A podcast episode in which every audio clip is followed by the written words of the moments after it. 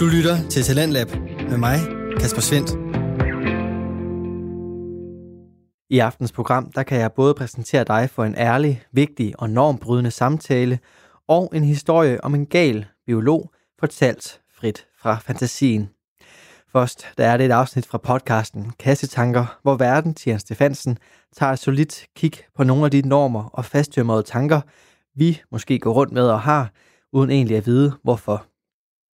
Med sig i dette afsnit, så har Tian besøg af M. Hjort Miltersen, og samtalen dykker ned i de kønskasser, vi sætter hinanden i, og som måske trænger til et frisk pust. Og det er altså ikke vigtigt, om du nødvendigvis kan relatere, er enig eller helt forstår det sted, som de to personer i podcasten her, de kommer fra. Men jeg vil opfordre dig til at lytte med her, for om ikke andet at få den forståelse og indblik ind i dine medmennesker. Her der får du aftens afsnit fra Kassetanker med Tian Stefansen. Køn er en omfangsrig norm, som har virkelig mange ansigter. Har du for eksempel nogensinde manglet ord til at beskrive dit køn for andre mennesker? Har du undret dig over, hvad det vil sige ikke at identificere sig som udelukkende mand eller kvinde? Og hvordan reagerer omverdenen overhovedet på sådan et brud på normen? Vi går enormt på et fortet og taler os ind i, hvordan mande- og kvindekassen kan være alt for snævre til at beskrive alle oplevelser af køn. Hvis du tilfældigvis er overrasket over at høre, at der eksisterer flere køn end bare mand og kvinde, så har du også en ret spændende episode foran dig.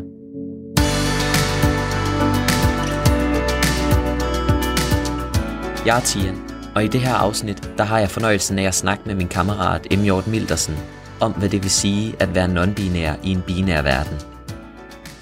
Når jeg ser M, så ser jeg altid et hårdt arbejdende og reflekterende maskineri bag hendes brilleglas. Og ikke mindst et aktivistisk hjerte, der også gjorde, at jeg ikke var et øjeblik i tvivl om, at hun skulle med i podcasten. Så, velkommen til Kassetanker, hvor dagens afsnit handler om non-binær kønsidentitet.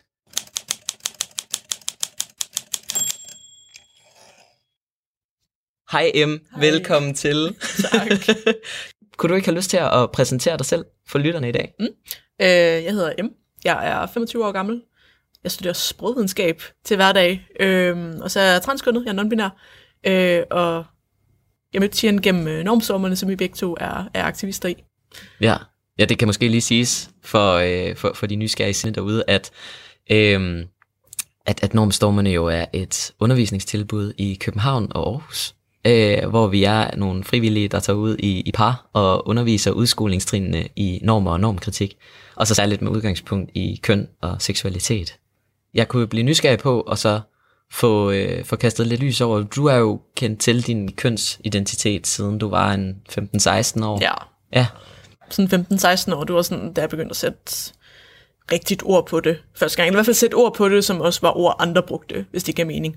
Mm. Øh, fordi altså, allerede som barn var jeg godt klar over, at der foregik et eller andet i forhold til køn, og måske også seksualitet og sådan noget. Øh, men det var der, da jeg var 15-16, så begyndte jeg sådan at frem til, åh, oh, der er folk, der kalder det det her. Okay, ja. det begyndte jeg ikke at mig selv og sådan noget. Okay, hvordan, prøv, prøv at tage mig igennem den der ja, okay, oplevelse klar, der, klar, fordi klar. hvad, altså, du har haft en oplevelse af, at der har været noget, men mm. du har ikke været i stand til at kunne sætte ord på det, før end at du lige pludselig faldt over nogle ord, andre brugte. Mm-hmm, mm-hmm. Ja. Ja, øh, jamen altså sådan helt, helt for barn var jeg sådan, mere eller mindre eksplicit klar over, at jeg hverken var en dreng eller en pige. Ja. Øh, sådan.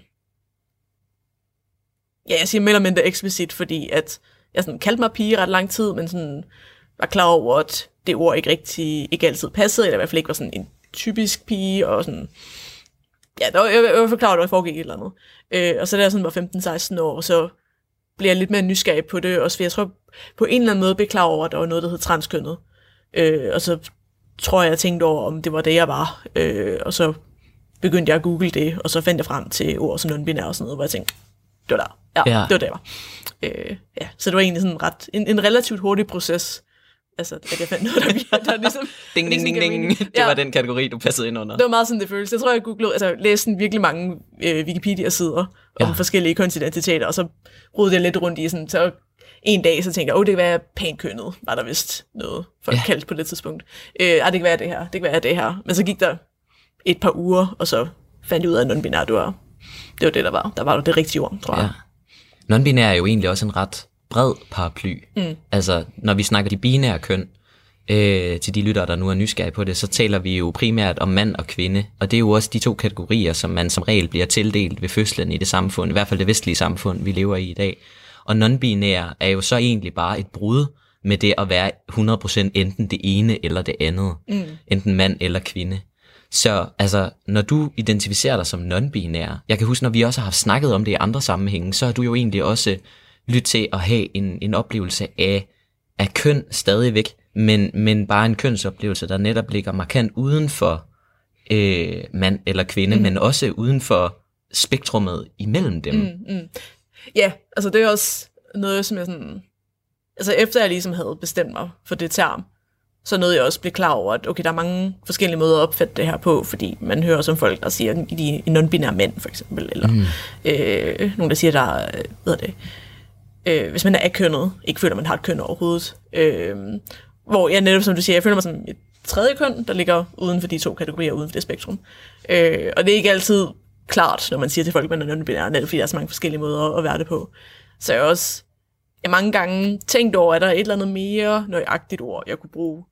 Øh, og jeg tror, jeg stadigvæk bruger non-binær lige nu, fordi det er alligevel det, der er mest kendt. Mm. Øh, der er i hvert fald en lille chance for, at folk godt ved, hvad du snakker, hvad du snakker om, øh, når du siger det til nogen. Ja. Så jeg kan huske, jeg huske, jeg fandt folk på internettet, der brugte et ord på engelsk, der hed Maverick, tror jeg. Maverick. Mm. Ja, hvor det, det ligesom betød et tredje køn uden for mænd og kvinder og sådan noget.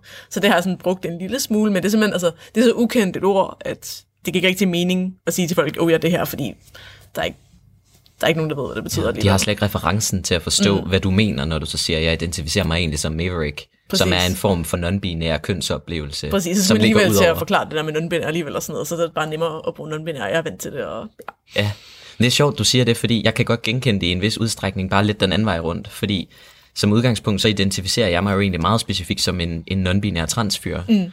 Øh, fordi at jeg tror, at det har været vigtigt for mig at eksplicitere, eller hvad man siger, sådan at, at tydeliggøre for andre mennesker, at når jeg siger, at jeg identificerer mig som transfyr, så, så er det fordi, jeg ikke identificerer mig 100% som mand.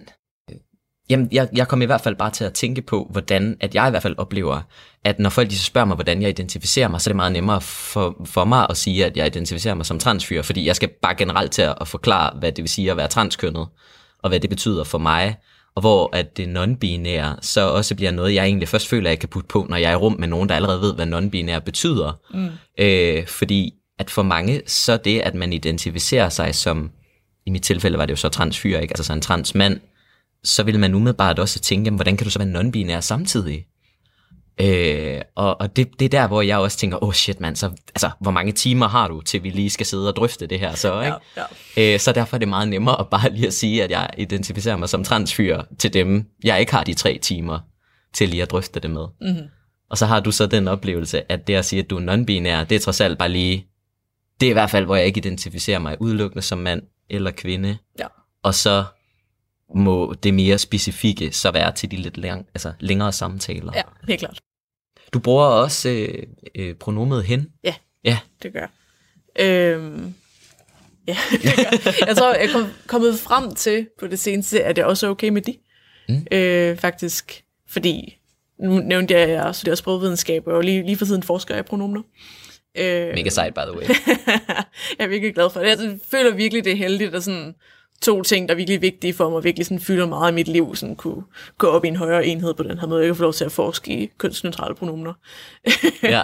øh, nej, men det, det er sådan lidt i forbindelse med, at jeg har været meget opmærksom på pronomener, så jeg har lagt mærke til at ligesom kunne høre på folk, at der er mange, der synes, at øh, de er nemmere at bruge om folk. Og så tænker jeg ellers også folk, der synes, at hen er nemmere. Øh, sådan ligesom i, i interesse af at være så, øh, hvad skal man sige, synes at sige brugervenlig. Ja. Men altså så, så tilgængelig og ligesom akkommoderende som muligt. Ja. Øh, så har jeg med både hen og de, øh, fordi nogle har nemmere ved det ene, og nogle har nemmere ved det andet. Altså så længe det, det er kønsneutralt på den måde, så ja, så hun gør det. Det er jo ellers også egentlig lidt interessant, at du siger det, fordi at selvfølgelig så fremt, at du stadigvæk føler, at både hen og de kan, kan bruges øh, begge to til at beskrive dig, og, og når man skal beskrive dig for andre mennesker, ja. at der synes jeg egentlig, det er interessant, at du siger det her med, at det er brugervenligt. Fordi at, at når det er sådan, at man bryder normen, eksempelvis på pronomener, hvor der til synligheden er mange mennesker, der har en meget stærk holdning til pronomener og bruger mm-hmm. pronomener, mm-hmm. øh, at, at man på en eller anden måde også føler, at man skal finde de her øh, appetitlige alternativer, for at kunne få andre til faktisk at møde en i sin non-binære oplevelse, ikke? Ja. hvis det giver mening. Ja, ja. Altså, jeg tror, og det er også noget, som vi lidt har med os for normstormerne, i hvert fald noget, vi har snakket om meget. Jeg tror, der er mange øh, normbrydere, som ligesom oplever, at de har været nødt til at, at øh, ikke finde på, men altså sådan formuleret deres identitet og deres historie i et slags narrativ, der er relativt nemt spiseligt for folk. Øh, fordi at hvis man bryder normerne på den ene eller anden måde, så bliver man konstant spurgt ind til det, og bliver konstant konfronteret med det. Øh, og så på en eller anden tidspunkt, så får man ligesom, man får lavet sig sådan en lille manus, man kan give folk, sådan, oh, men det er sådan her, jeg er, og det er derfor, og bla bla bla. Altså, så man får simpelthen lavet sådan en lille, lille historie om sig selv, øh, som skal passe til andre, selvom at måske i virkeligheden ikke altid er helt så simpel, eller helt så lige til, eller helt så, ja, giver, passer helt så meget ind i, i de øh, idéer, folk har i forvejen. Ja. Altså for eksempel så sagde jeg, at jeg var lidt sådan en klassisk transhistorie i forhold til, at jeg vidste det fra, at jeg var barn, men det er heller ikke helt så klassisk, som, man, som, som det kunne være. Altså, fordi der var også en del år, da jeg var helt lille, hvor jeg var altså virkelig sådan prinsesse glad og gik i kjole og meget feminin øh, som helt lille. Og så var det egentlig først sådan i slutningen af børnehaven, at jeg, jeg, jeg begyndte at være lidt, lidt anderledes på det punkt. Øh, og jeg har også haft år som teenager, hvor, hvor ligesom den måde, jeg har præsenteret det, øh, når jeg sådan har skulle fortælle min transhistorie, eller hvad man skal kalde det, øh, både overfor ligesom bekendte og overfor professionelle også nogle gange. Øh, så jeg forklarede det som, om jeg havde nogle år som teenager, hvor jeg prøvede at være en pige, fordi jeg fandt ud af, åh, oh, jeg har vist, det er vist meningen, at jeg skal være en pige på den her måde, og så gjorde jeg det, og så passede det ikke, og så fandt jeg, fandt jeg ud af, at jeg var non-binær sådan noget. Men hvor jeg ikke er helt sikker på, at det er den mest præcise måde, eller den mest rigtige måde at beskrive det i virkeligheden. Nej. Altså, det er vel i og med, altså for sig er det jo sandt nok, at der var nogle år, hvor jeg forsøgte at være mere feminin. Men om det var fordi, jeg prøvede at være en pige, eller om det var fordi, jeg prøvede nogle ting af, eller fordi det bare var det, der passede på det tidspunkt, det er svært at sige. Ja. Men hvis man sidder, altså nu kan jeg for eksempel sige, at jeg går i et forløb øh, på Center for Kønsidentitet, hvor som tilbyder behandling til transkønnet, øh, når man sidder over for en person der og ligesom skal forklare, hvordan man har det, og hvorfor man har lov til at få den behandling, som de ligesom skal give en lov til at få, øh, så giver det mening at præsentere sit narrativ på den måde. Sådan, åh, oh, jeg, jeg, har, jeg prøvede den anden ting, det fungerede ikke, så derfor kommer jeg herop og skal den her ting, fordi at jeg, jeg har ligesom testet det, jeg prøver. Ja, giver det mening? Det giver helt god mening. Jeg bider mærke i, at det også lyder som om, at hvis du skulle sidde på øh, seksologisk center og forklare, at du har følt dig tilpas i eksempelvis en meget, øh, igen sådan god sådan en prinsesset mm, oplevelse, mm, yeah. at det på en eller anden måde så skulle underkende, at du var non-binær. Yeah, yeah. Og, og det er jo også interessant, ikke? at vi har alligevel også en idé om, at det at være non-binær kan være vildt svært at forklare andre, mm. fordi de eneste termer, vi har, er jo egentlig kønnet som enten han eller hun, mm, mm. Øh, dreng eller pige, mand eller kvinde. Altså allerede før jeg havde min første samtale op øh, på, på på Center for Kønsidentitet, så jeg kan ikke huske præcis. Jeg skrev en mail til dem med et spørgsmål i noget i forhold til behandlingsforløb og sådan noget. Og så sendte de tilbage, jamen her er, hvordan det ser ud for transmaskuline personer. Uden at jeg havde givet nogen indikation af, at jeg var transmaskulin. Øh, jo, udover at sige, at jeg er interesseret i den her behandling, så kunne de godt regne ud, hvad jeg var tildelt ved fødslen. Men så bliver jeg ligesom automatisk kategoriseret som, som transmaskulin der, selvom det ikke er et ord, jeg bruger om mig selv. Ja. Øh, og det har jeg faktisk også oplevet i øh, altså transmiljøer, altså hvor man skulle tænke, altså der er ikke nogen professionelle, nogen personer, der sidder og skal bedømme en. Der er det andre transpersoner. Øh, men der er jeg også blevet indtaget, at jeg er transmaskulin på grund af mit tildelte køn. Ja. Øh, så det er en ret stærk norm, det der med, øh, med binær køn. Ja, det du beskriver er jo også noget, hvor når jeg ser det for mig, så er det lidt, lidt ligesom den spektrummodel, vi går ud og præsenterer i de her folkeskoleklasser i normstormerne, ikke? At, at mm-hmm. vi forsøger egentlig at at forklare det simpelt, selvom at det ikke er simpelt.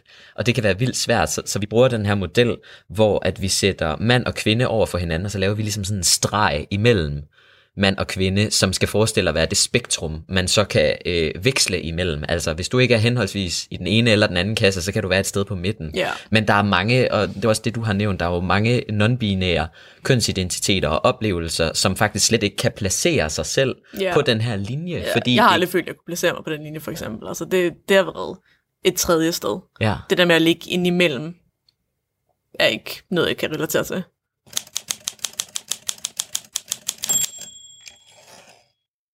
Jeg tror, det er svært ikke at komme til at gøre det abstrakt egentlig. Ja, det er det. Jamen, det er det helt klart, fordi der er nemlig sådan nogle teoretiske diskussioner, man lidt ender ud i, hvis... Fordi, altså, jeg har oplevet mange gange at ligesom sige til nogen, om jeg er non-binær, og det betyder det her og det og så videre. Øh, og så ligesom blive mødt med, jamen, der findes der kun to køn. ja. Og det, og så, så man ligesom nødt til at diskutere abstrakt, fordi man sidder over for en person, der siger, åh, oh, jeg kan se den her ligesom, konkrete oplevelse, jeg ser foran mig, det tror jeg ikke på. Og hvis man ikke kan bruge den konkrete oplevelse, man ligesom sidder og præsenterer, som et argument for, at det er altså rigtigt nok, så er man nødt til at diskutere abstrakt. Ja. Øhm, og ja, det, det bliver sindssygt svært. Øhm, fordi man sidder i den underlige situation, ligesom nødt til at, sådan, at teoretisk gøre rede for at argumentere for sin egen eksistens, hvor man ligesom bare burde kunne sige, jamen, du kan se, at jeg eksisterer, så du jeg er lige her.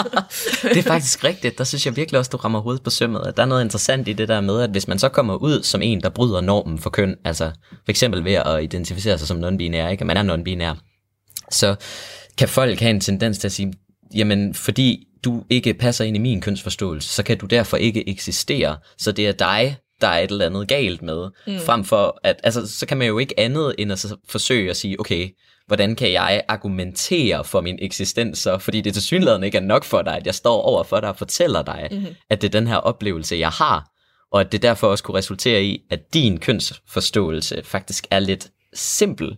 Lidt for simpel. ja, Ikke? ja. Vi havde også snakket lidt omkring det her med, øh, hvordan at køn jo i den gængse forståelse er biologisk funderet. Ikke? Mm. Altså, når du går ud og snakker om at have en kønsoplevelse, så vil folk rigtig gerne høre, hvad for et køn du har. Hvad for et køn du i bund og grund Sådan er rent blevet fysisk. Ja, ja præcis. Ja. Ikke? At vi, vi forbinder også køn som værende en biologisk og meget solid, rigid ting, der ikke kan ændre sig. Øhm, du sagde også her tidligere nogle vildt kloge ting omkring evolution. Ja, for det er virkelig sådan en ting, der frustrerer mig. Det var meget, folk godt kan lide at snakke om evolution. Ikke bare i forhold til køn, men i forhold til alt muligt. Altså, det virker som om, at der ikke er en eneste ting i sådan den menneskelige oplevelse, hvordan mennesker opfører sig og ser ud, og hvad som helst, øh, som folk ikke gerne vil forklare ved evolution, og mere specifikt ved, hvor meget det maksimerer din chance for at reproducere. Øh, altså vidderligt alting. Altså, åh, oh, øh, kvinder kan godt lide farverige make-up, fordi at de var trænet i tidernes morgen til at få øje på de farvede bær i busken. Altså virkelig alle, alle sådan nogle ting. Jamen, virkelig, altså, det, det er virkelig sådan nogle forklaringer, øh, som man støder på. Sådan i, i seriøs videnskab. Altså det, det er virkelig en meget udbredt og meget øh, Altså sådan, an- anerkendt også måde ligesom at forklare alle mulige ting ved, ved menneskeheden, hvor jeg ikke rigtig køber den. Øh, og, og især ikke køber den sådan populærvidenskabelige udgave, hvor øhm, det sådan meget er øh, på individbasis. At man tænker, at, at evolution har gjort, at individet er optimeret til at reproducere sig. Og det tænker jeg er en misforståelse af, hvad evolution egentlig går ud på. Øhm, blandt andet, altså der er mange misforståelser omkring evolution, men i hvert fald en af dem, det er det individ, der skal være optimeret til reproduktion, hvor det er, altså det er arten. Det er sådan hele menneskearten. Øh, og menneskearten bliver ikke nødvendigvis bedre til at reproducere sig, hvis hvert enkelt individ ligesom har det som sit primære mål. Øh, der giver det meget mere mening, at vi har en, ligesom en mangfoldig øh, befolkning på den måde, som, som vi har. Der er jo helt vildt mange ting, du ikke kan forklare i forhold til reproduktion. Folk prøver så at gøre det alligevel, og så får man sådan noget langt ude, ude ting, som at make-up er, fordi... Ej, jeg har også hørt sådan en, som, øh, det er sexet at have make-up på, fordi det minder om den måde, kvinders ansigt bliver røde, når de er opstemt. Altså, ja, jeg har også hørt det med den røde læbestift. Ja, ved, det skal ja. imitere en, en skede eller et eller andet. ja, hvor nej, det var sådan, det er helt, det stikker fu- fuldstændig freudiansk. Altså. Ja, men virkelig. Altså, så snakker man lige om, at vi som, som art også er så sexfixerede, som vi er, ikke? Øhm, og så alligevel, så forsøger vi bare at få det, vi observerer ude i verden, til at passe i den her ene, og også ret simple forståelsesramme, ikke? Mhm. Øh, fordi noget af det, som der også slår mig øh, som, som psykolog, er jo også, at selvfølgelig har evolutionsteori noget at skulle have sagt omkring nogle ting. Ja, ja, men, klart. men, ja, men vi glemmer, at den står over for så mange andre, også nuancerede forståelser af måske nøjagtigt det samme fænomen. Ikke? Mm. Køn er et mm. af dem. Øh, og jeg tænker også, at det er interessant at se, hvordan at folk, de også selv ud fra den evolutionsteoretiske øh, forståelse, tænker, at så er transpersoner derfor en fejl mm. i evolutionen, frem for at tænke, at evolutionen også har været med til at i godsøjne sådan fremhæve eller fremavle personer, som ikke er cis-personer. Altså, ja. der er en eller anden idé om, at transpersoner, dem der bryder normen, bliver gjort til en fejl i systemet, og bliver gjort til undtagelser, frem for et resultat af nøjagtigt de samme øh, rammer. Mm-hmm. Men, mm-hmm. men hvis man konfronterer folk med det, så bryder det også med deres forståelse om, at, at køn er biologisk og solidt, og ikke kan ændre sig. Mm, ikke? Mm, mm. Øhm, den non-binære kønsoplevelse eksempelvis er jo garanteret noget, som der faktisk er rigtig mange cis-personer, er mit indtryk også, der faktisk kan identificere sig med. Fordi mm. det, de i bund og grund kan have svært ved at se sig selv i, er jo de her rigide kønsroller, ja. vi møder i samfundet. Og hvor det at være non-binær jo i særdeleshed er noget, der kan enten fremhæve de her kønsroller rigtig meget, eller hvad kan man sige, udfordre dem mm. rigtig meget. Ja. Når, når, jeg hører, så bliver jeg bliver sidst med noget om sådan en samtale, jeg har haft med min mor om køn, sådan efter jeg var sprunget ud over for hende, øh, hvor hun havde rigtig svært ved at forstå, ligesom, for, nu bruger jeg lidt de ord, jeg ofte stod på, hvorfor jeg havde behov for mm. at identificere, som jeg gør. Og det der med at have behov for at identificere på en bestemt måde, det kan man måske også diskutere med. Men altså, øhm, det var svært at forstå, hvorfor min, hvad skal man sige, min reaktion, eller min min oplevelse var at føle mig som et andet køn, øh, mand eller kvinde, når hendes ligesom øh, reaktion på for eksempel begrænsende kønsnormer og kønsroller og alle de her ting ved køn, der kan være rigtig træls. Når hendes reaktion ligesom var at sige, nej, fandme nej, jeg må godt gøre sådan her, bare for, altså selvom jeg er kvinde og så videre. Øh, hvor jeg tror, hun tolkede det ligesom som om, at okay, jamen, selvfølgelig bryder du da ikke om de kønsroller, der er for kvinder, det er der ikke nogen, der gør. Men er svaret at smide kvinderollen væk, hvor jeg ligesom er nødt til at sige til jamen det er ikke det, det handler om. Og det er super svært at forklare, fordi hvis man... Jamen, det kommer ligesom ned til spørgsmål om, hvad køn er, og det... Jeg hader at komme ned til det spørgsmål, fordi det ved jeg ikke. Det er der ikke nogen, der ved, tror jeg ikke. Øhm, men hvis man ligesom... Hvis man nu for eksempel anerkender, okay, køn er ikke bare biologi, det er også noget med kønsroller og alle sådan nogle ting. Øhm, så er det også hvis man ligesom anerkender, at de kønsroller de kan ændres osv., så, videre, så er det også svært at se, jamen hvorfor kan du ikke bare gå imod kønsrollerne og opføre dig på en anden måde og stadig ikke være en kvinde?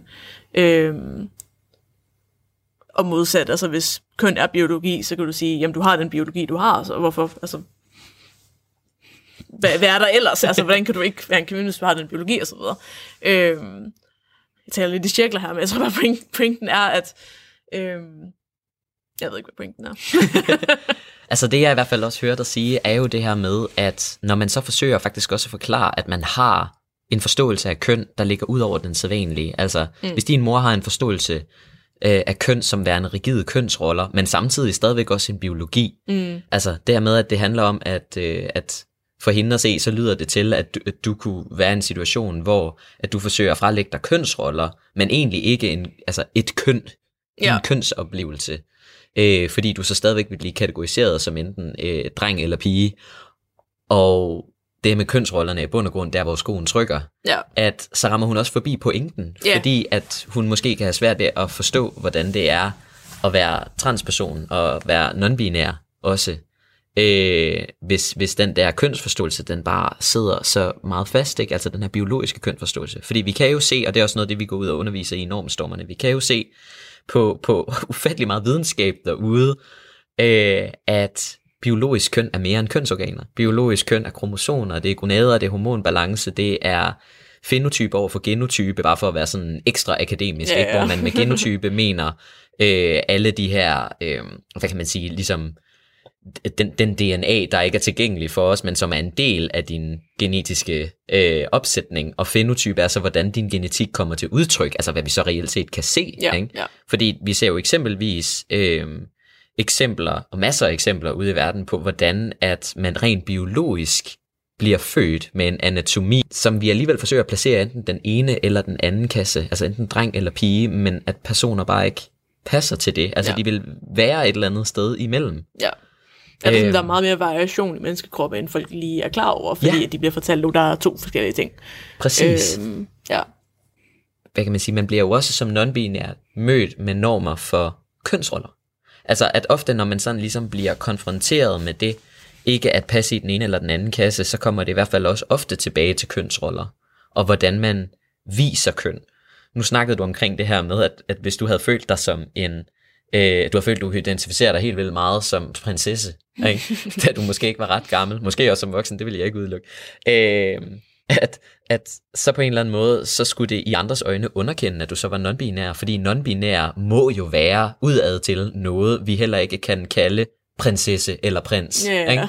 Altså, og det igen virker også totalt øh, overflødigt, mm, ikke? fordi mm. vi har også kun meget kønnede måder at vise vores identitet udad til på. Mm. Det er heller ikke sikkert, at det er nødvendigt at, at snakke om identitet som noget, vi kan se, fordi kønsoplevelse er jo trods alt noget indre, en indre oplevelse. Mm. Men vi kan jo også se, at det er så vigtigt for os som mennesker, for mange af os i hvert fald, at kunne udtrykke os på en måde, som afspejler, hvordan vi har det indeni. Transpersoner er jo et oplagt eksempel på det, ikke? Ja. Men kan du ikke stadigvæk være trans, uanset hvordan du ser ud? Jo, det kan du. Det kan du helt sikkert.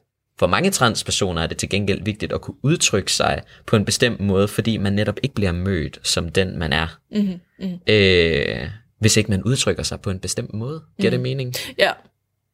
Det er noget, der gør, gør det super kompliceret, hvor man også sidder som transpersoner kan have svært ved at bedømme, hvis man for eksempel føler et behov til at for eksempel at transitionere på den ene eller den anden måde, eller udtrykke sig på den ene eller den anden måde. Altså det gør super svært at bedømme, hvor meget af det, der er Altså jeg skal til at sige et eller andet indre ønske, og det er jeg heller ikke helt sikker på, om jeg tror på, at der er et eller andet sådan kerne, dybt indre ønske i en. Øh, men i hvert fald det kan føles som om, at, at der er et pres udefra for, at man opfører sig på en bestemt måde, og så kan der måske være nogle impulser indenfra, som måske kommer af noget andet, eller et eller andet. Øhm, men det er i hvert fald noget, jeg har kæmpet ret meget med i forhold til, hvad jeg egentlig... Altså nu, nu fortalte jeg, at jeg har følt mig meget sikker i min kønsidentitet, siden jeg var 15 år, og ligesom begyndte at finde ord for det. Øh, så det er 10 år, hvor jeg sådan ret stensikkert har sagt, det her det er det ord, jeg bruger omkring mig selv. Det er sådan, jeg føler, det er sådan, jeg har det, og så videre. Øhm, men så har der været rigtig mange ting, hvor jeg har været noget mere usikker på, hvor jeg egentlig stod. Og det var for eksempel sådan noget i forhold til, hvordan vil jeg gerne udtrykke mig. Øh, hvilke, altså kunne jeg, vil jeg gerne, nu siger jeg transitionere, vil jeg gerne gøre ting med min krop, som andre transpersoner gør, og i så fald, hvorfor vil jeg gerne det, og så videre. Øhm, hvor det kan være meget svært at finde ud af, om stammer det fra et du ved, kønsnormer, der findes i samfundet. Altså er det fordi, jeg tænker, min krop kan ikke være på den her måde, hvis jeg ikke er en kvinde? Eller er det noget, der hænger så uadskilleligt sammen med min kønsidentitet, at selvfølgelig, uanset hvordan samfundet så på det, så vil jeg gerne have det sådan. Og det ved jeg ikke, det er svært. Ja. Øh, ja, det er svært at give et svar på. Øhm, og det er ligesom noget, man er nødt til at finde frem til individuelt, ja. tænker jeg. Altså, der, der er virkelig tænkt meget, der må være et eller andet svar på, hvad det rigtige er at gøre. Altså, øh, men det, det tror jeg ikke. Jeg tror, det er noget, man ligesom nødt til, og det jeg også snakke om tit sådan i andre samtaler, at man er nødt til at ligesom prøve sig frem, føle sig frem, Ja. øh, og lade være med at tænke, at der er en, en rigtig opskrift for alle mennesker. Øh, ja, Ja, så der er heller ikke en rigtig måde at være transkønnet på. Der er ikke en rigtig måde at være non-binær på. Mm. Og at vi også på en eller anden måde bliver nødt til at komme omkring det, at uanset om du vil transitionere eller ej, skal det heller ikke underkende din oplevelse, eller gøre din, hvad kan man sige, dit ønske om at blive mødt på en bestemt måde mindre mm. valid, ikke, eller mindre i orden. Mm-hmm. Og jeg tænker også, at det rammer hovedet på sømmet i forhold til, hvad det også vil sige at være non-binær i den her meget rigide, binære verden. Ikke? Der er et eller andet behov for at få os til at passe i, i enten den ene eller den anden kasse. Hvis ikke 100% hele tiden, så i hvert fald bare en gang imellem. Ikke? Det, at du godt kan lide fodbold, bliver kønnet på en bestemt måde. Det, at du godt kan lide at tage neglelak på, bliver kønnet på en bestemt måde. Mm-hmm. Øhm, og til sidst så løber vi også lidt tør for, for sprog, for at, eller på måder at udtrykke os på, som ikke allerede er kønnet i forvejen. Mm. Og sådan den non-binære oplevelse, øh, som jeg kan se den, er også ofte associeret med øh, androgynitet, altså det her med, at du Ja. ja. skal være androgyn, Ja. for, øh, og hvad det så end vil sige, ikke? du skal være androgyn for at, at kunne blive bekræftet i, at, at du er non-binær, mens at det at være non-binær bare kan være så mange oplevelser. Ja. Øhm, eksempelvis har jeg jo den her oplevelse af, at det skifter for mm. mig. Øhm, jeg har ikke haft noget tidspunkt, hvor jeg egentlig har været 100% over i kvindekassen. Øhm, men der er et eller andet med, at når det så rykker sig på den måde, så bliver folk jo også endnu mere forvirret, fordi de har så meget behov for, at du skal være et køn 100% af tiden. Ja. Og for dem skal det derudover også være tydeligt at se. øh, også fordi de er så interesserede i, at det også skal være noget, vi skal kunne aflæse på andre. Jeg skal straks kunne se på dig, hvordan jeg skal tiltale dig, for eksempel, bare for et pronomen, du bruger, fordi vi som udgangspunkt kun bruger han eller hun. Mm. Øh, men også, at de har en forventning om, at min biologi, a.k.a. hvad for nogle kønsorganer, eller hvad for nogle kønskarakteristika, mm, jeg ligesom har på kroppen, Mm. øh, skal passe i det, jeg siger, jeg er. Ja. Okay, så du siger, du er mand, så forventer jeg en bestemt fysik. Ja. Øh, ja. det, det, det er et behov, som, altså, jeg ved måske det er blevet lidt bedre på det seneste, også fordi folk, altså, der bare bliver snakket mere om transkønhed i medierne og så videre, hvad jeg ved det ikke. Men, men det er i hvert fald, min oplevelse er, at det her behov for ligesom, at få folks kønskarakteristika til at stemme overens, er så stærkt, at sådan, folk smider alle manerer ud, når de bliver konfronteret med et eller andet, hvor eller hvor de, hvis de bliver konfronteret med en situation, hvor de ikke helt er sikre på køn og så videre. Altså jeg har lidt oplevet, øh, jeg var med i en paneldebat på et tidspunkt, øh, hvor vi snakkede om, om køn og normer for køn og sådan noget. Hvor jeg så oplevede, det var et auditorium med 100 mennesker eller et eller andet. Øh, og så da der var en spørgsmålsstation bagefter, så oplevede jeg simpelthen, at, at der var nogen i publikum, som stillede et spørgsmål og bare sådan spurgte mig, hvilken, hvilken anatomi jeg havde. Og hvor jeg ikke oversøger mig ned, så går ind og sagde, øh, det skal vi altså ikke spørge om her. Og tror også personen sådan bagefter, det gik op for personen, at de havde været sådan, åh oh, nej, men det er måske ikke helt passende at spørge om. Men bare det, at de kunne stå der øh, foran 100 mennesker, og ligesom spørge en anden person, jamen, hvordan ser du ud under tøjet? Mm.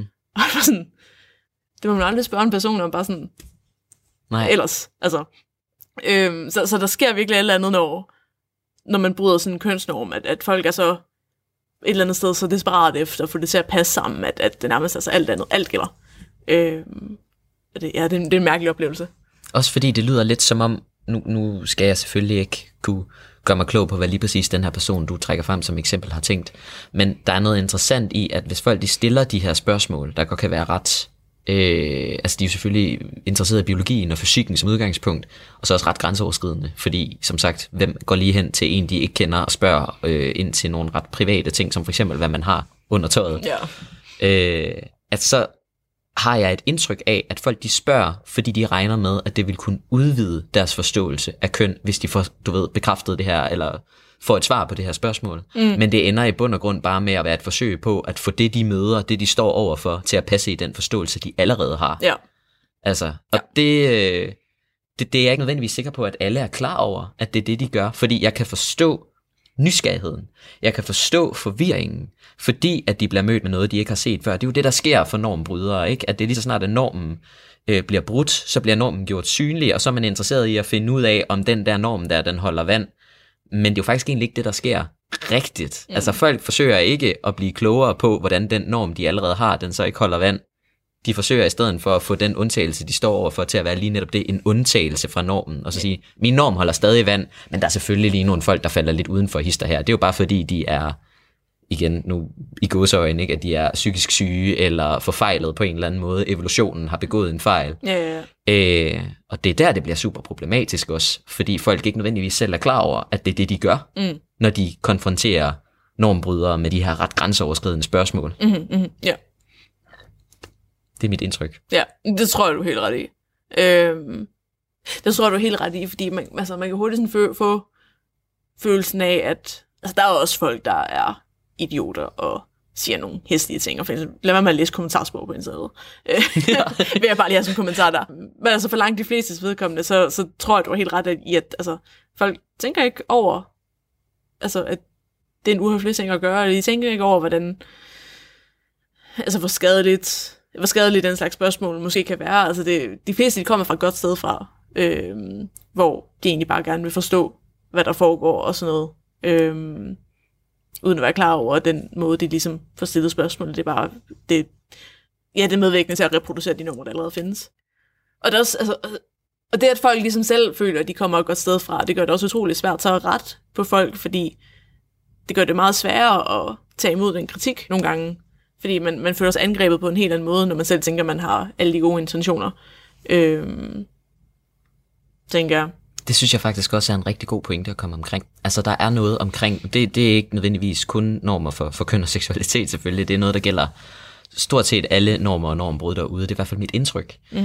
Det, det er det her med, at der kan være de gode intentioner, men en manglende forståelse for, hvad det faktisk vil sige at være minoritet og blive konfronteret med de her spørgsmål til ens eksistens, til ens identitet, vidderligt hele tiden. Ja.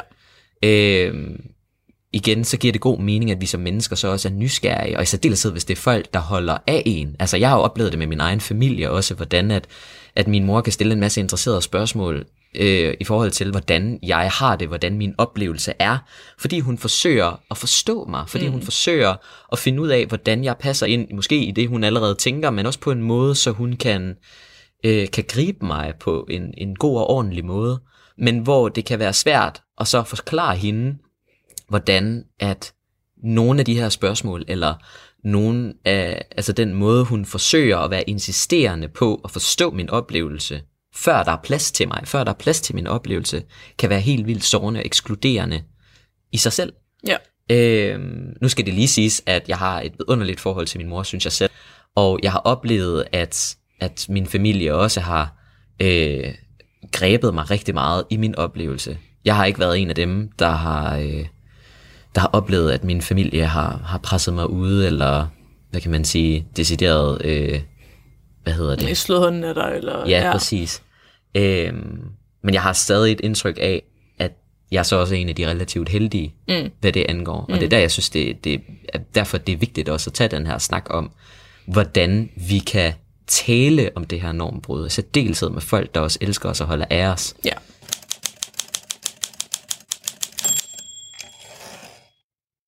Hvordan tænker du, at der vil kunne være mere plads til det at være non-binær mm. i verden, når den nu er så binær og er så insisterende på at være binær? Mm. Altså noget af det, der er super svært som non-binær person, i hvert fald hvis man er den type non-binær person, der, sådan, der virkelig ikke kan passe sig selv ind i hverken kategorien mand eller kvinde. Øh, der er det sådan rent juridisk rigtig svært at eksistere. Øh, fordi altså vores CPR-numre er kønnet. Øh, virkelig, virkelig mange ting, som du skal melde dig til eller registrere dig ved, eller sådan De spørger om køn, og der er som regel kun de to kasser. Altså, hver gang man er i kontakt med det offentlige, så bliver man konfronteret med, at man skal passe ind i en eller andet binær øh, køn. Øhm, og altså, jeg, jeg blev spurgt, øh, jeg blev simpelthen spurgt, om jeg havde overvejet at skifte CPR-nummer, og der var ligesom blankt svar nej, fordi at den ene, den ene kategori som den anden kategori, de, altså, de passer lige dårligt. Øh, så er der ligesom ikke noget at gøre der. Øhm, så man ligesom, altså man, man, som, som gruppe er vi, vi usynlige juridisk, fordi vi tæller ikke med i statistikker, øh, selv hvis ligesom, der er et, selv, selv hvis man ligesom har mulighed for at tilkendegive, at man er, man er non-binær, så typisk øh, det Men, antal... Der eller andet. Ja, ja, ja, ja. Og, det, og, det, og det antal af mennesker, som rent faktisk får krydset det der andet af, det, de er typisk så få, at vi ikke kommer til at tælle med i statistikken alligevel, fordi at den ene eller anden årsag, så det er alle, man når ud til, eller ja, alle mulige årsager. Øhm, så en måde, det ligesom kunne være nemmere altså at leve som non-binær, det var, hvis køn ikke var så vigtigt juridisk og i, i andre sammenhænge. Øhm, fordi langt det meste af tiden, som man ikke rent faktisk behov for at kende kønnet på folk. Øh, især ikke, hvis man er tvunget til at vælge en kategori, man ikke rent faktisk passer ind i. Øh, jeg har ikke jeg har ikke talt på, hvor mange forfattere af spørgeskemaer, jeg ligesom har skrevet e-mails til om, hey, I har det her spørgsmål om køn, og man kun vælge det ene eller andet. Et, jeg kan ikke udfylde det, og to, hvorfor spørger I? Øh, og det meste af tiden, så skriver de tilbage, eller det meste af tiden, så virker som et tilfælde, at de ikke rigtig havde tænkt over, hvorfor de spurgte om køn. De gjorde det bare, fordi det er en ting, man gør. Øhm, så hvis verden ligesom kollektivt kunne blive enige om, at det der med køn er egentlig ikke så vigtigt, at man behøver at spørge om det hele tiden, at det behøver at være registreret øh, i offentligheden på den måde, som det er nu, øh, det, det vil gøre livet meget nemmere for mange af os, tænker jeg. Egentlig også folk, som ikke er non-binære, tænker jeg. Det vil i hvert fald gøre en klar forskel, tænker jeg. Ja. ja det giver god mening. Fordi jeg tror også, at, at ligesom et eksempel, jeg også har nævnt tidligere, det her med, at hvis det er sådan, at man skal fortælle om en person, eksempelvis i en anekdote eller en personlig historie, og du ikke nævner kønnet på personen, kan jeg i hvert fald opleve, at folk synes, det er meget presserende at høre kønnet, før end at de kan Ja. forestille sig historien, se den for sig. Altså, der er så mange forventninger, i særdeleshed også fysisk, øh, forbundet med, med det, at vi kender en person. Og det er så på en eller anden måde så øh, vigtigt at få med. Mm. Og så ofte kan man jo netop spørge sig selv om, jamen, hvorfor er det vigtigt at få med? Mm, ikke? Mm. Eksempelvis, hvis det er en historie, der egentlig i bund og grund ikke har noget med køn at gøre, Altså, hvis jeg skal fortælle om en person, der lånte mig en 20'er i bussen, fordi jeg havde glemt mine penge derhjemme, øh, ja. og valgte at betale en billet for mig, er det så vigtigt at høre, hvilket køn personen har? Ja. Det synes jeg er rigtig interessant. ja. Øh, Men man kan sige, at det er også noget, der ligger i sproget, når man er så vant til, at han og hun er de eneste pronomener, man bruger. Øh, især jeg hører, nu er nu, det nævnte jeg også tidligere, men det er noget, jeg forsker i. Jeg forsker i øh, kønsneutrale pronomener øh, lige for tiden. Og det er min opfattelse, at mange folk for eksempel synes, det ikke havde, hvis man så skal til at sige vedkommende, og for eksempel sige person. Det, der er lidt nogle, nogle klasseforskelle i forhold til, hvordan folk snakker der, er mit indtryk. Men ikke, ikke desto mindre, hvis man ligesom er vant til, at han og hun er de eneste pronomener, man bruger, øh, jamen så siger man også automatisk kønnet på folk, man snakker om, og selvom det, det er irrelevant. Men noget, der er forsket i lige for tiden, det er faktisk folk, som siger de i stedet for, siger de i i stedet for. Når de snakker om personen, hvor de enten ikke kender kønnet, eller hvor det er irrelevant af den ene eller anden årsag. Og så vidt mit sådan, begrænsede forskningsprojekt kan se, så virker det som om, der er ved at ske et, et skift der. Altså, jeg har optaget nogle, jeg skal sige, rigtig voksne, øh, men sådan, du ved, øh, voksne sådan 40-50 år-agtigt. Øh, og der kan, de bruger ikke det der med de ental, når de snakker om hypotetiske personer, eller snakker om folk, hvor kønnet ikke er, er relevant eller kendt eller sådan noget. Men unge gør til gengæld. Øh, jeg har optaget en masse mennesker i, i 20'erne, øh, og der, kunne jeg, der kan jeg ligesom konstatere, at de siger bare de i ental i flæng om personer, hvor kønnet ikke er relevant eller kendt. Øh, og det synes jeg er virkelig spændende, fordi det, det bevidner også lidt om, mm, at der måske er ved at ske et skift i, hvordan vi opfatter køn. Ligesom et ske et skift i, at vi ikke altid kan antage, hvilket køn folk er, og at det ikke nødvendigvis er væsentligt, og at vi ligesom, i hvert fald rent sprogligt begynder at komme, finde nogle strategier til at komme udenom, ligesom skulle forholde os til det. Også fordi jeg kunne høre, jeg snakkede så også med nogle af mine, mine deltagere her, øh, hvor der var også nogen, der sagde, at jamen, de eksplicit prøvede at bruge kunstneutralt sprog, når de snakkede om folk, fordi de godt var klar over, at de ikke kunne antage noget. Øh, og også var klar over, at det ikke altid var relevant. Så det synes jeg er super spændende, øh, fordi det passer meget godt sammen med, at vi også snakker mere om køn på en anden måde, end vi har gjort før. Og sådan Ja, noget. det synes jeg også. Jeg tænker også den måde, hvorpå, at, og det tænker jeg jo nok også, at, at det lyder til at være noget af det, der optager dig meget også, det der med, hvordan sprog former vores oplevelse af verden. Og sprog er med til at en, altså en ting er jo at beskrive den verden, vi oplever, men også at konstruere en verden. Ja, altså man kan sige, altså, det er en- en, klassisk diskussion inden for sprogvidenskab. Ja. Også, altså, øhm, der, er- det er lidt forskelligt, hvor meget folk tror på den, og tænker, hvor, hvor, i hvor vid udstrækning det gælder. Men sådan det her med, om bruger vi sproget til at beskrive en verden, vi allerede kender, eller forstår vi verden omkring os, baseret på det sprog, vi bruger. Altså det er sådan meget en, øh, en balance, man har diskuteret.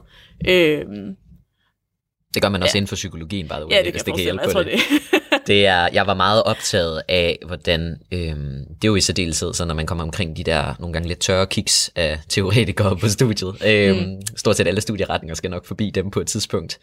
Øh, en af vores var jo så øh, Foucault, mm. Michel Foucault, som, øh, som jeg til synlædende også endte med at blive meget begejstret for.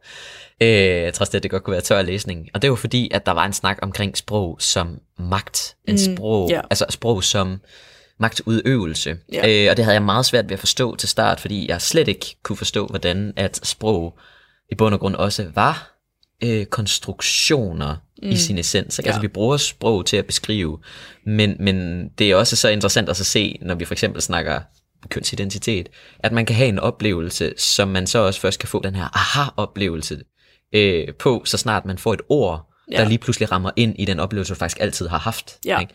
Så når Foucault snakker om, om sprog, sådan som jeg forstår det, der handler det jo også om, at dem, der så bestemmer sproget og sprogbruget og ordvalg, så er det faktisk også dem, der på en eller anden måde har patent på virkeligheden, har patent mm-hmm. på den verden, vi ser. Mm.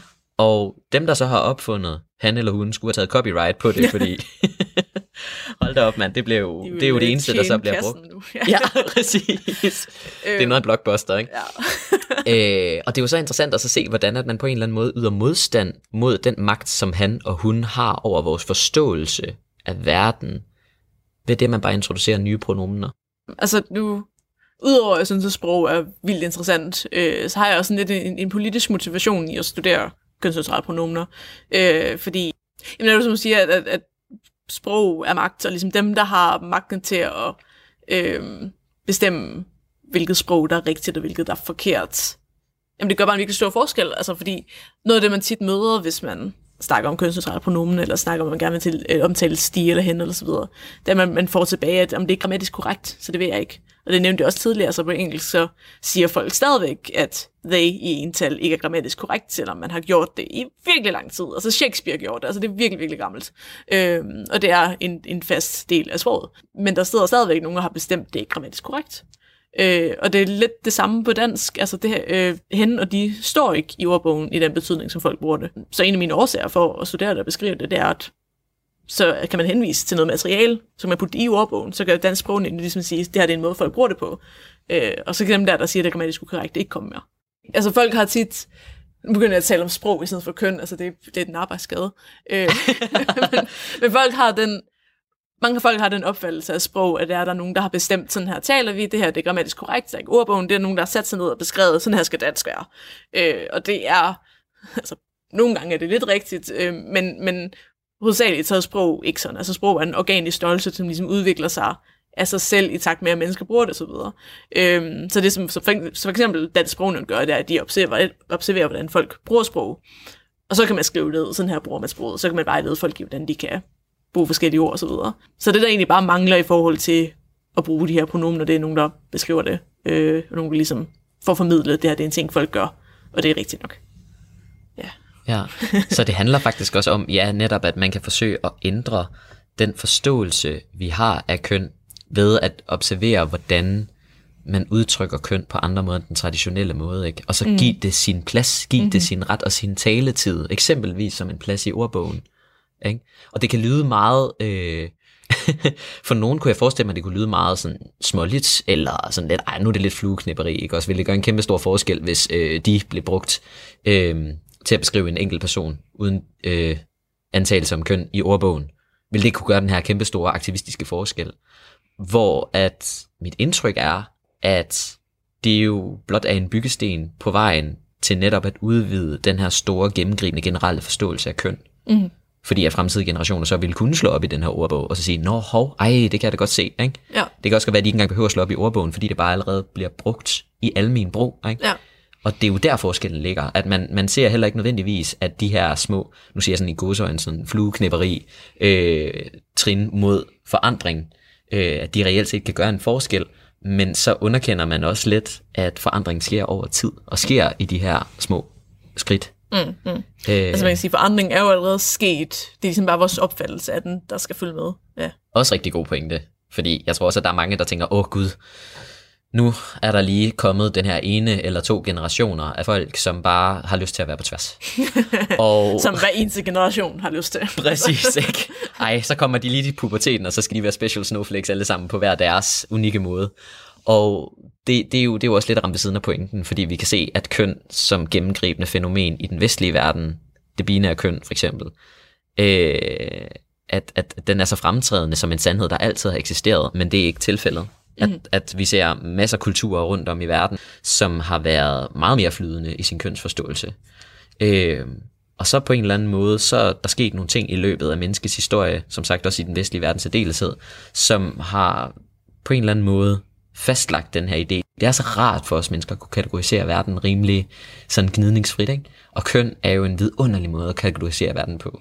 Det vil være så nemt bare lige at kunne se på nogen, hvilket køn de har, kalde dem ved et bestemt pronomen og have en masse basale forventninger, som de selvfølgelig vil leve op til, mm-hmm. på baggrund af det køn, de er blevet tildelt. Men det er bare ikke sådan, verden ser ud. Altså, det ville da være ganske rart, men, men også et, ufatteligt kedeligt, øh, og to, ufatteligt upræcist, i forhold til det, vi så egentlig observerer ude i verden. Jamen så samtidig, så er det sådan lidt arbitrært lige at køn, men så vil kategorisere folk på den måde. Altså, jeg, jeg hvis jeg skal være på tværs og udfordre folk lidt, altså kan jeg godt lide at sige, hvorfor, øhm, hvorfor kategoriserer vi ikke folk efter hårfarve, eller, øh, altså, skal jeg på, at jeg ikke siger hudfarve, fordi det gør vi jo også. Mm. altså virkelig, de, altså, det er sammen kategorier, hvor man ligesom man tager udgangspunkt i et eller andet biologisk, men så simplificerer man det ekstremt meget og tillægger det alt meget større betydning, end det har. Øh, og ligesom siger, at det her det er en essens af, hvordan mennesker de er, baseret på den her lille bitte fysiske ting, som de skal kunne have været en anden ting. Øhm, det er rigtigt. Og så alligevel, når vi så kommer, ja, når vi netop går ind og analyserer, om der så er hold i det, så har vi også nogle gange en, et ønske om virkelig at finde de her sandheder om, at der er kæmpe stor forskel på køn, mm. selvom der er masser af forskning, der siger, at vores ligheder er langt flere end vores forskelligheder. Ja. Øh, og hvor, ja, ligesom du siger, når det egentlig kommer til stykket, når vi sådan rigtigt skal stå på mål, så det eneste sidste argument, vi kan komme tilbage til, det er jo egentlig, men sådan er det bare. Ikke? Det er i hvert fald mit indtryk. Ja. Og, og hvor vi faktisk godt kan selvfølgelig øh, forklare, at der er forskelle, for der er forskelle, men vi har også en tendens til at tillægge de forskelle en vigtighed og en essens, som ender med eksempelvis at ekskludere en masse mennesker. Ja. Og det er vigtigt at, at have sig for øje, når vi kommer ind og forsøger at sige, at vi gerne vil ændre nogle ting, så er det jo ikke et spørgsmål om, at vi vil øh, komme ind og siger, at mand og kvinde ikke er en ting, der eksisterer. Vi vil i stedet for forsøge at sige, at der eksisterer mere end det, og at den forståelse, og den måde vi håndhæver mand og kvinde, virker komplet overflødig, og faktisk for mange mennesker rigtig skadeligt. Mm, ja. Og lidt ligesom bare for at vende tilbage til din, din mor, som også lyder til at, at have nogle, bestemt nogle feministiske pointer, ikke? At, at det er jo heller ikke kun for transpersoner, at kønsroller og køn, forventninger til køn, øh, bliver et problem. Det sker også for cis-personer. Altså personer, der øh, identificerer sig med det køn, de er blevet tildelt ved fødslen. Ikke? Ja, helt klart. Men det kan være så frustrerende, at folk ligesom møder den aktivisme, vi for eksempel laver i normstormerne, og som jeg laver i andre sammenhænge. og når man ligesom bliver mødt med den reaktion, at nogen føler sig begrænset af den aktivisme, vi laver, fordi de opfatter det som om, at, at vi siger, at man ikke må være mand og kvinde. Altså det, åh, det, det gør mig også ked af det, fordi det er jo netop præcis det modsatte, vi prøver at gøre. Altså vi prøver netop at skabe mere rum til, at folk kan være mænd og kvinder og alt muligt andet på den måde, de gerne vil være, øh, og som de er, uden at de skal føle sig presset til at være på en bestemt måde, eller kalde sig noget bestemt, eller så videre. Så det er netop for at skabe mere frihed, mere frirum til alle. Øh, ja. Ja, for jeg kommer også til at tænke på det, du også lige selv nævnte, øh, det her med, at du snakkede om, at når du havde talt med din mor, at der faldt den her formulering af, at du skulle have behov for at kalde dig en non-binær. Mm. At du skulle have behov for på en eller anden måde at, øh, at, at hvad kan man sige, identificere dig med, med andet end, end det forventede. Mm. Og jeg tænker også, at det også er interessant at tale ind i, fordi når man kommer og bryder normen, og forsøger at sige, jeg er den, jeg er, og folk de så spørger, hvorfor har du behov for det? Mm. Det er mærkeligt nemlig, fordi det der med at have behov for noget, implicerer lidt, at man gør det med vilje, eller man i princippet kunne lade være, ja. hvis det var. Øh, og det var ikke, altså, det har ikke været min oplevelse i hvert fald, at det var noget, jeg kunne lade være med. Altså det føltes mere som en ting, jeg opdagede omkring mig selv, der ligesom allerede, allerede var der. Men det er klart, at det kan lyde som en, en afvisning af noget andet, og ikke så meget bare, at jeg fandt ud af, at det var sådan her. Ja, fordi hvis det så også er, at man passer i normen, er der ikke nogen, der spørger dig om, hvorfor har du behov for det? Ja, præcis. Hvorfor har du behov for at passe i normen? Præcis. Øh, med mindre, at, at der selv er en forventning til, at du skal være, du ved, performe eller passe i en norm på en bestemt måde. Ikke? Mm. Og, og det synes jeg nemlig også er, er ret interessant. Også når det er sådan, at vi snakker det at være non-binær, der, der tænker jeg også, at altså, hvorfor skulle man have behov for at udtrykke sig som non-binær? Jamen, det har du jo ikke behov for. Du er bare non-binær i en binær verden, og når du så udtrykker det for andre, så har andre travlt med at spørge dig om, hvorfor du har behov for det.